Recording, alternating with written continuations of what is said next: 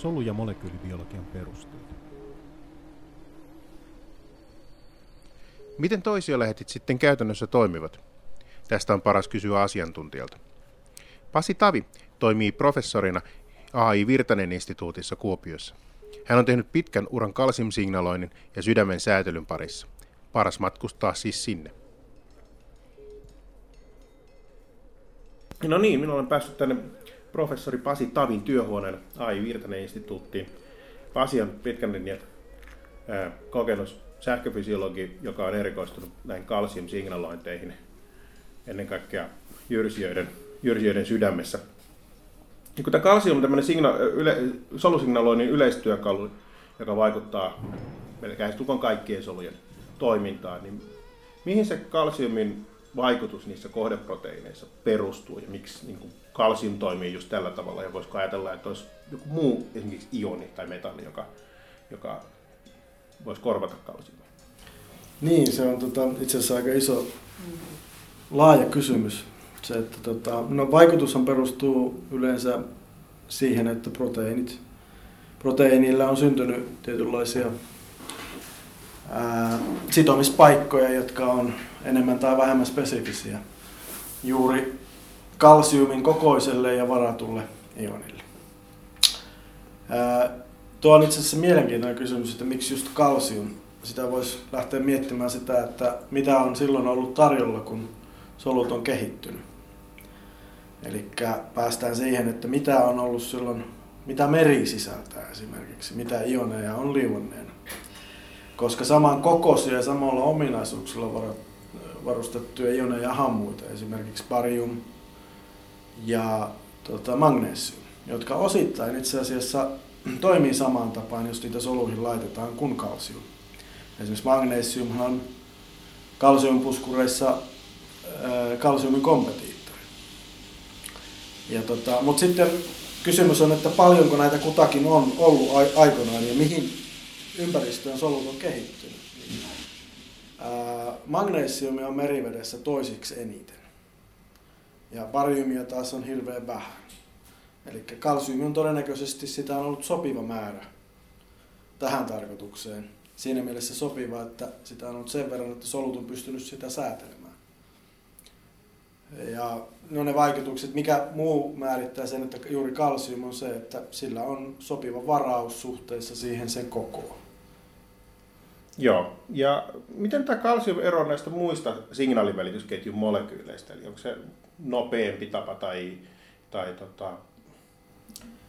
Kalsiumihan on valtavan niin kuin, versatiili siinä suhteessa, että sillä voidaan signaloida hitaita signaaleja, paikallisia signaaleja, isoja globaalisia signaaleja. Se ehkä siitä tekee, tekee tota, erottaa sen, että me voidaan kalsiumsignaali, joka, joka esimerkiksi vaikuttaa solun toimintaan, voi olla kestoltaan vaikka 10 millisekuntia ja olla hyvinkin paikallinen. Ja sitten toisaalta sillä voidaan tehdä jotain isoja asioita, niin kuin vaikka lihaksen supistuminen.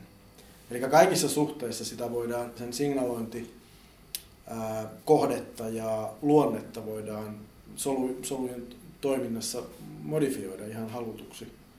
Et sen takia se on ehkä yleistynytkin. Ja sitten täytyy ottaa huomioon se, että kun kalsium on ioni eikä esimerkiksi proteiini tai joku makromolekyyli, niin se liikkuu kohtuullisen tuota, nopeasti solulimassa ja, ja muualla. Joo. Miten näitä solun sisäisiä kalsiummäärityksiä sitten pystytään tekemään? Miten se perustuu tämä mittaaminen? Tällä hetkellä valtaosa niistä on, on fluoresenssipohjaisia, eli, eli on kehitetty iso määrä semmoisia väriaineita, kun ne laitetaan solun sisään, niin ne joko niiden lähettämän valon aallonpituus tai sitten sen valon määrä muuttuu riippuen siitä, että onko nämä aineet sitoneet kalsiumia vai ei. Tosiaan näitä on kehitetty erilaisia eri tarkoituksiin.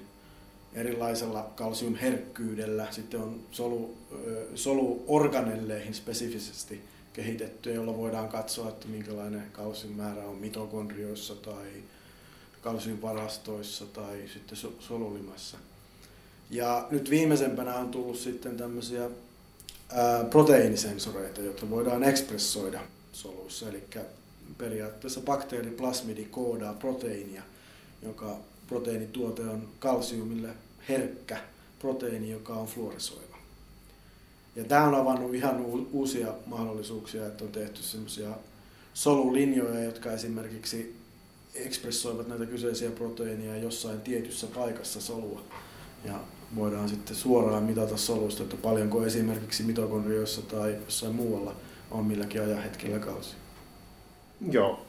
Entäs kun kalsiumsignalointia opettelee jostain oppikirjasta, eli oppii että aika nopeasti, että siellä on erilaisissa soluissa on vähän eri tapoja, tapoja että siellä on lihassoluilla on tätä sarkoplasmista kalvostoa ja, ja niin edelleen, mutta tota, onko se myös kaikissa kehitysasteissa ihan samalla lailla vai onko siinä mitään eroja esimerkiksi sydänsoluilla? On, siis jos ajatellaan vaikka sydämen kehittymistä, niin sekin soluthan, ää, tai oikeastaan kaikessa kehityksessä on kalsiumsignaloinnin osalta se sama asia, että kehitys kulkee kalsiumsignaloinnissa kohti semmoista synkronoituja signaaleja.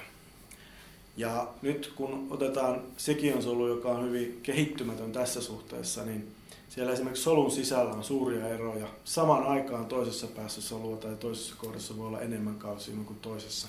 Signaalit on hyvin variaabeleita, eli jo aika, jokainen kalsium esimerkiksi vapautuminen saattaa olla erilainen. Toisin kuin aikuisessa ne, koko se järjestelmä aikuisessa sydänsolussa pyrkii siihen, että kalsiumia vapautetaan samaan aikaan joka puolella solua nopeasti ja tehokkaasti. Eli tämä pätee ihan samalla tavalla esimerkiksi kehittyviin, kehittyviin hermosoluihin tai mihin tahansa muihin kehittyviin soluihin, jotka käyttää kalsiumia aktiivisesti signalointiin.